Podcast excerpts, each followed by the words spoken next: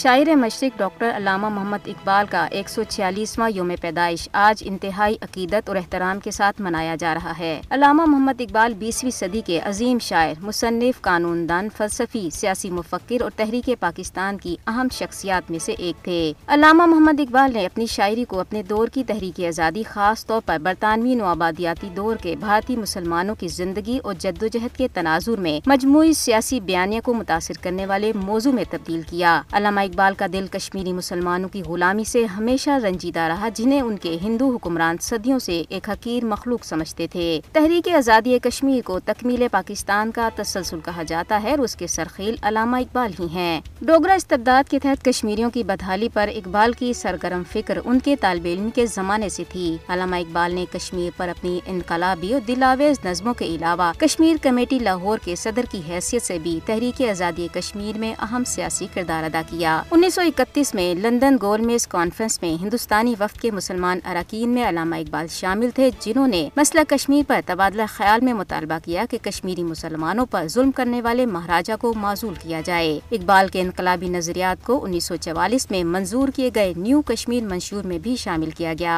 وہ انجمن کشمیر لاہور کے secretary general رہے اور کشمیر میگزین میں دستخط شدہ تحریریں باقاعدہ سے شائع کرواتے رہے انہوں نے اپنی ایک نظم میں کشمیریوں سے لفظ کشمیر کی طرح متحد ہونے کی بھی اپیل کی علامہ اقبال نے سید علی ہمدانی کی تاریخی شخصیت کو اہل کشمیر کی بیداری اور کشمیری سماج کی تعمیر نو کی علامت کے طور پر پیش کیا انہوں نے جہاں بھارتی مسلمانوں کو اپنی تقدیر بدلنے کی طرف راغب کیا وہیں ان کی شاعری نے کشمیر کے غلاموں کو نڈر آزادی پسندوں میں تبدیل کر دیا انہوں نے اپنی شوہرائے آفاق نظم ساکی نامہ انیس سو اکیس میں دورہ کشمیر کے دوران نشاد باغ سری نگر میں ہی تحریر کی مقبوضہ کشمیر میں علامہ اقبال کے اشعار کے نعرے عوامی احتجاج جو جلسوں کا معمول ہے کشمیری عوام علامہ اقبال کی تعلیمات کے زیر اثر دہائیوں سے آزادی کی جد و جہد جاری رکھے ہوئے ہیں اور اسے پایا تکمیل تک پہنچانے کے لیے پرعزم ہے